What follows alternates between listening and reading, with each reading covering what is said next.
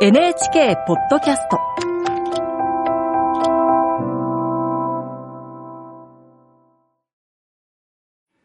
こんばんは、作家の高橋源一郎です。今日はこの後、映画監督、青山真司さんの日記を取り上げます。僕は日記を読むことが好きだということを、中でも作家の書いた日記がということを以前お話ししたことがあります。日記の中でも、いや、公開を前提にしないことになっている日記だからこそ作家は自由に書ける。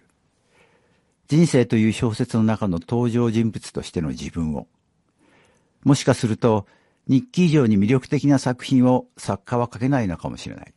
そう思う時すらあります。では書かれる側に回った時はどうでしょう誰かの日記の登場人物になった自分を見るとき、どんなことを考えるのでしょうか二十歳の頃、初めて一緒に住んだ女の子が、本棚の奥の奥に丁寧に隠していた日記を見つけました。読んではいけないことは分かっていました。だからそのまま読まずにおこうと思いました。でも、できませんでした。というのも、その日記の主な登場人物は僕だったからです。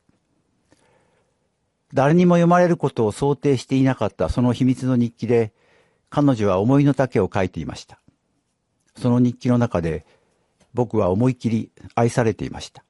というよりも、そこに書かれていたのは、溢れるような彼女の恋心だったからです。その対象が僕であることより、その思いの切なさ、真摯さに僕は打たれました。その相手が僕でよかった、と思ったのです。だからいつしか彼女のいない時にその日記を読むことが僕の一番の楽しみになりました。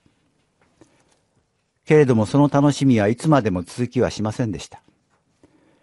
僕たちの関係が変わっていったからです。今思うなら僕たちはあまりにも幼い恋人同士でした。つまらない境、喧嘩、傷つけ合う言葉の応酬。どれもやめようと思ってもやめることはできませんでした。日記の中身も変わっていきました。その頃には読むことは辛くなっていました。けれども読むのをやめることはできなかったのです。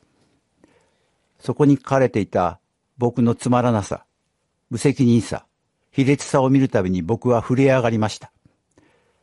なぜならそれはあまりにも正確に思えたから。彼女以上に深く僕を見つめてくれた人間は、それまでいなかったことに僕は気づいたのです。